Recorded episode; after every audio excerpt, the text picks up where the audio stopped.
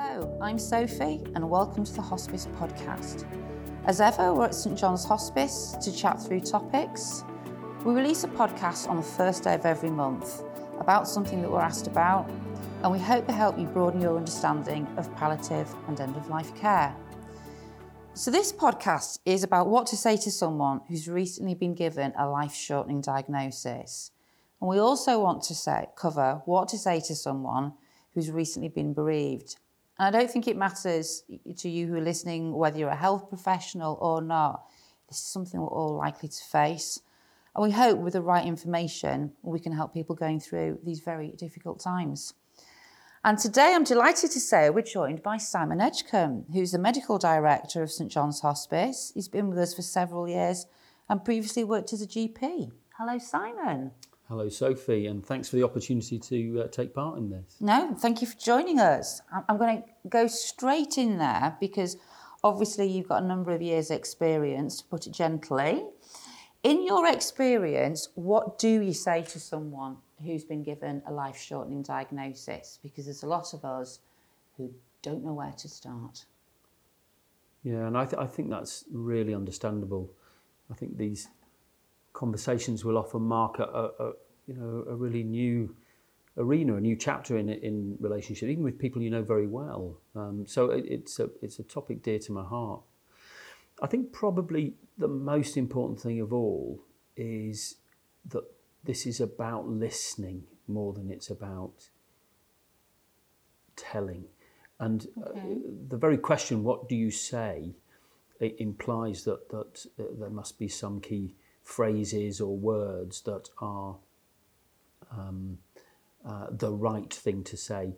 And, and, I think this is much more a, about finding a way of being comfortable uh, being around somebody who's going through what you've described and, and, and finding an approach that works for you and for them. I suppose my concern is that if you don't know what to say, you say nothing. Yes. And then the other person, the person who has been diagnosed with this life shortening condition, is thinking, she's not going there, she's not even acknowledging it, she doesn't want to talk about it. Yes. yes. So I'm sure you're not going to give me a script, but we feel we need to say something, don't we? Because, yes. like I said, otherwise we say nothing and then yes. that's awkward as well. Yes. I think. Um, I think asking really open questions is really important. And you can ask someone how how are you in, in myriad different ways. Yeah. But a, but a, how are you? Uh, with with a real interest and a real preparedness to listen, I think is a really good place to start. So now I'm going to be a hypocrite and I'm going to say, is there ever a time when actually we should avoid talking about it? Yeah, and I think I think this comes back to to really listening to the person in front of you and picking up the messages that they're giving you. I think having a new diagnosis, being bereaved, is fundamentally a really lonely place to find yourself. Um, but even people who are on that journey or in that particular uh, place, they'll want time when they're not thinking about about what's going on in their lives and they'll be happier to watch the footy or, or EastEnders or whatever it is that they want to do. And I think we can often just read that. But what we see much more often is almost a sense of sort of mutual protection where where people are sort of dancing around each other and really not yeah. saying anything yes. for fear of causing hurt and, and of causing upset. So, so I think really paying attention to um, your instincts and listening to what the, what the person in front of you is saying is, is a really good place to start alongside those, those open questions. So open questions, and I think what you're saying, but correct me if I've got it wrong, is be led by that person. Yeah. If they want to talk about it, yeah, if exactly. you're asking open questions and they keep coming back to the football, the races, exactly. whatever, then there's your cue that actually they don't want to talk exactly. about it. Exactly. So, how are you? Really, how are you? Could be answered with a long silence and a tear, or it could be answered with Fernando's not playing very well today, or shush, I'm trying to watch this. Um, and so that's what I mean about listening. It isn't just about the words, it's about the messages that people give you. But it's also the way you, you said it, Simon, with all due respect. You, you said, How are you? In, in a way that if you asked that to me, I'd know you really meant it. Whereas I think a lot of us get nervous and go, Oh, how are you? How's things? Yeah, and one of the one of the things to pay attention to there is just if you've asked a question that is meaningful, be prepared to just be quiet afterwards. Just be silent. Uh, we, we don't like silence in our, no. in our conversations, but if you've asked a question that you really mean, however difficult or clunky it felt when you asked it, if you follow that with silence, and as a rule, uh, if someone wants to talk, they will fill that silence.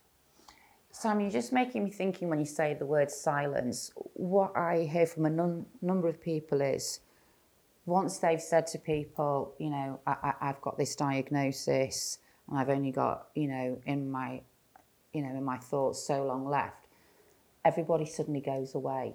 It's yeah. like you're left thinking, okay, all my friends have gone.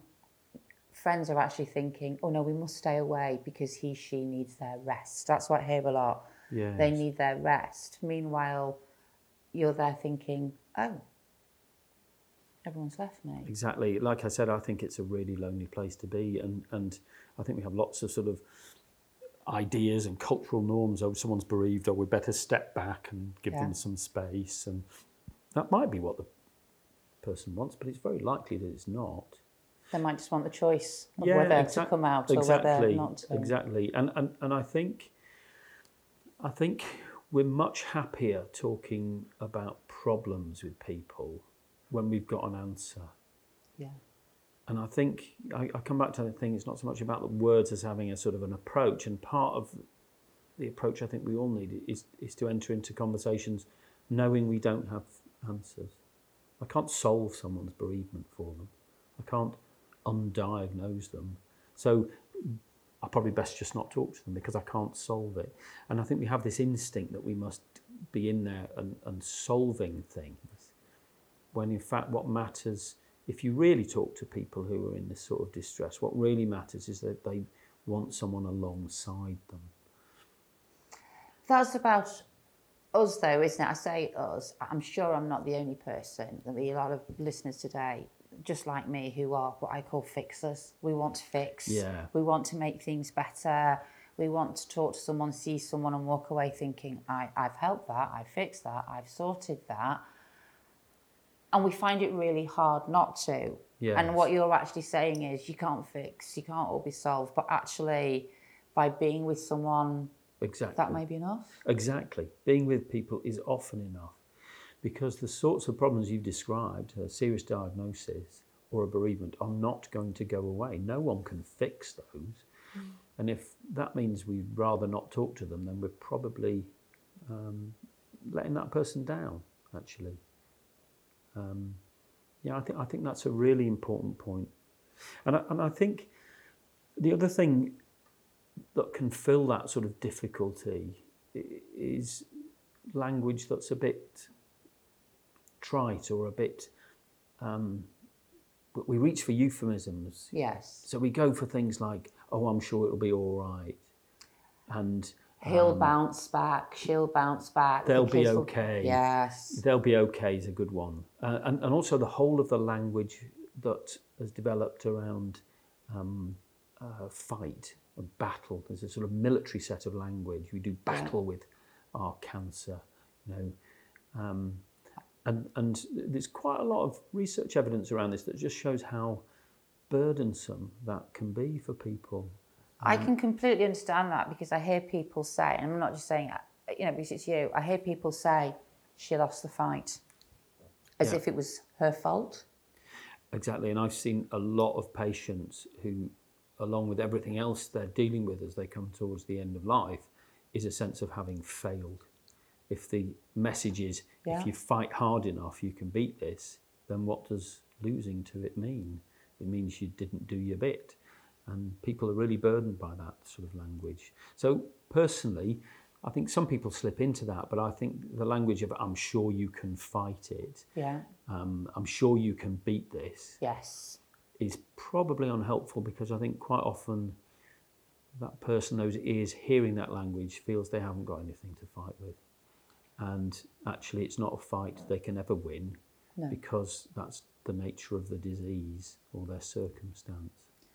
Can we talk a little bit more about language, Simon? Because obviously there's there's language you're talking about: fight, victim, survive, battle. But there's also the issue of what we won't say. So hmm. there is what I know you and others would describe the elephant elephant in the room. So this sort of mutual silence. We'll talk about anything Yes. but.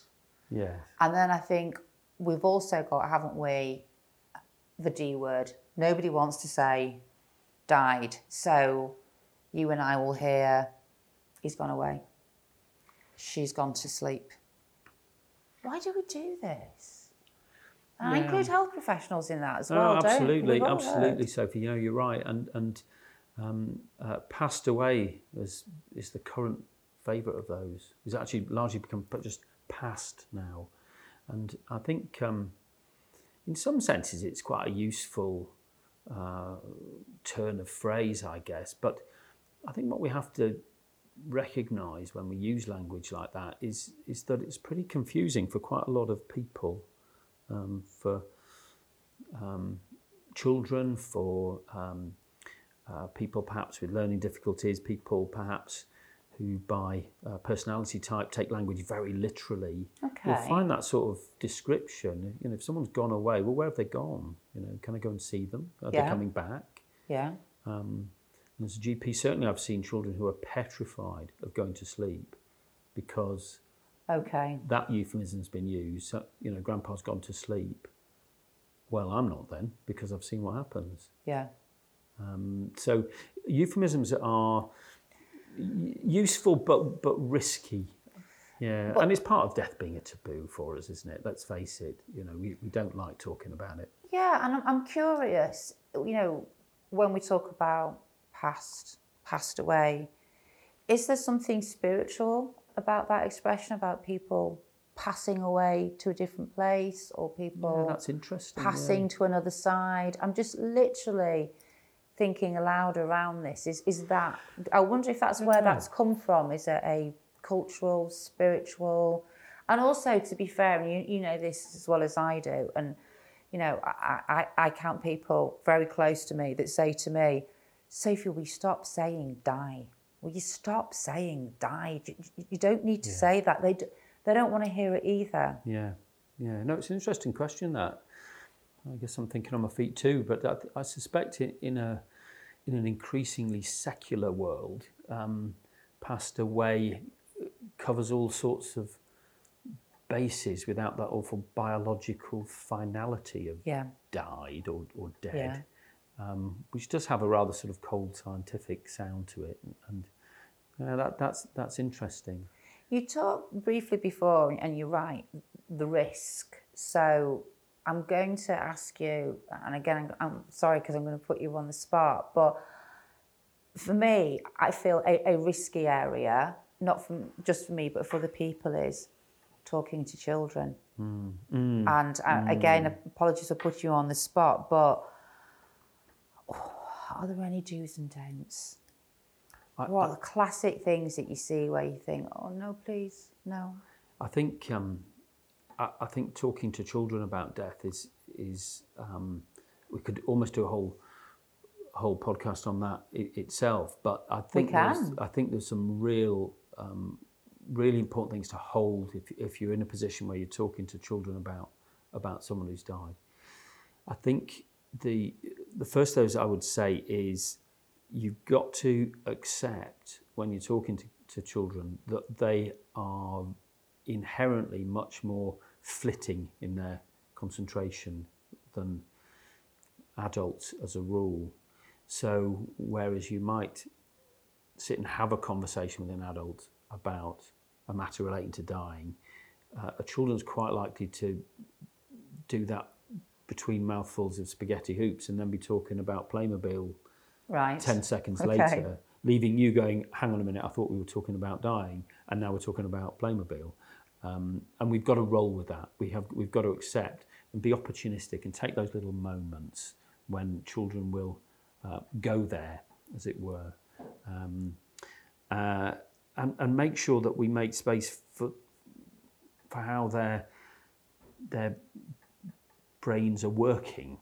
Um, how a three-year-old will make sense of death and how a six-year-old or a 16-year-old Yeah. make it are all completely different.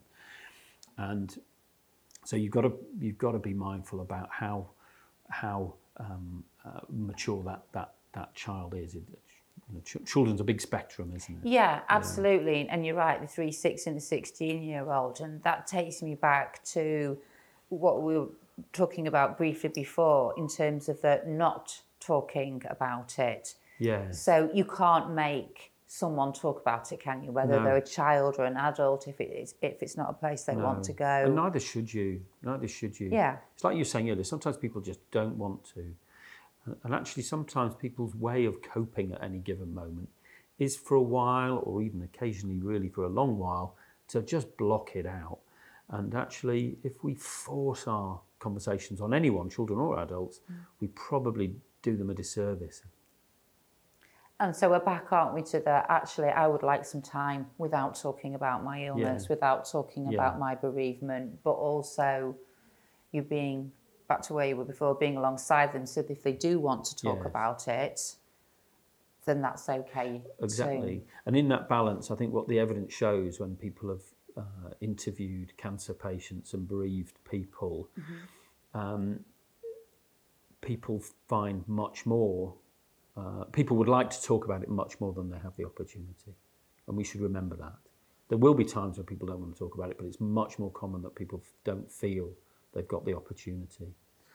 When I listen to some of the patients, they will often say, and they will obviously say it to you even more than me, is, I want to talk about it, but they don't. Yes, yes. It's What's certainly your some, take on that? Well, I think I think that's really common and really important, and I think one of the key things we do in the hospice, um, and by that I mean um, in the inpatient unit, but also our skilled um, clinicians out in the community as well, is I think sometimes our job is to act as a facilitator of those conversations. And that's about putting two people in the same space and saying what I what I see is this is where you're coming from, but this is what I'm hearing from you, uh, and and I think that's quite a high level skill, and I think that that is a pretty tricky thing uh, for us to take on as lay people, but recognizing that it's happening might be a really good a really good starting point. And what about because again you're making me think, you know, we've we've got the conversations we have with our families. Obviously, you and I work in a hospice.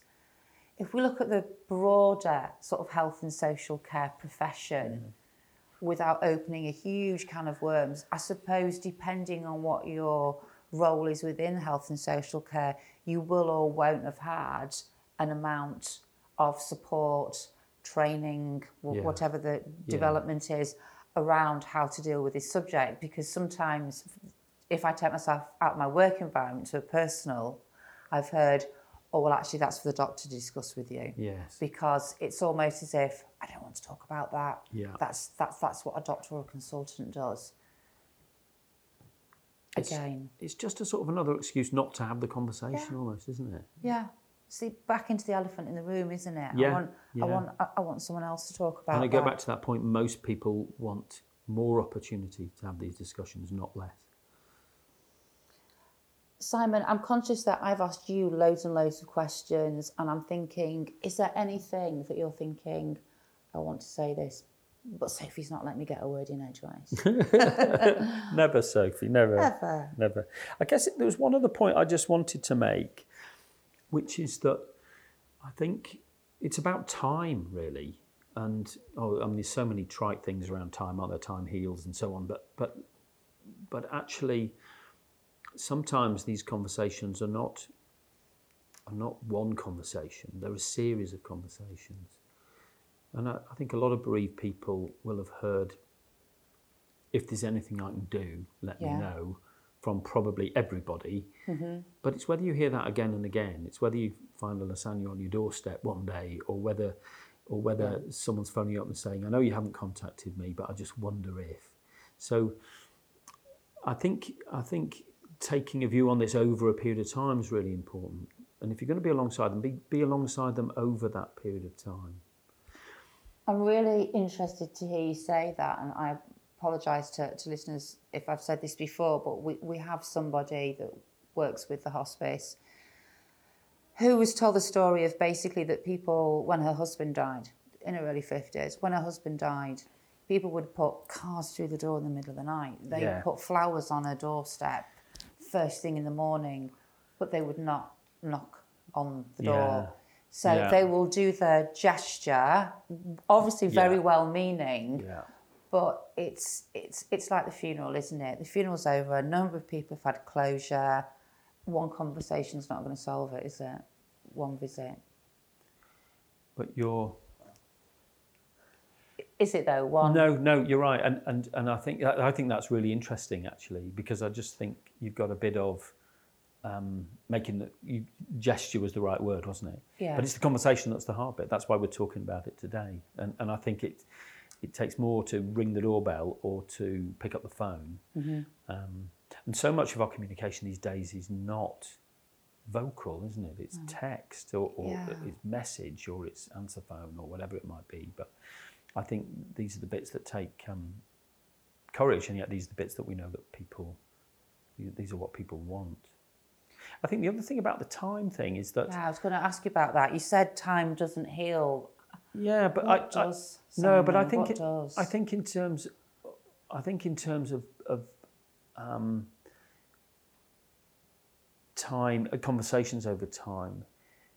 Sometimes it's about agreeing the agenda, agreeing what's okay to be talking about, and and people move psychologically from the moment of diagnosis through treatment, and, and we see that all the time uh, as people have to accept what life and health has dealt them.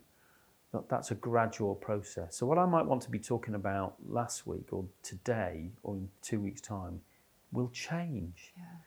And that's the importance of, of this idea of a repeated conversation. If you've laid the bedrock of you, you've shown you're a real listener, you've shown that you're genuinely concerned, you've asked people how they are, you've asked mm-hmm. open questions, you've been prepared to sit and let them think about their answer, then you've laid some really amazing foundations. And as things change and move, and, and the person uh, has new has new situations to adapt to or a new understanding to take on board, then then you're still alongside them.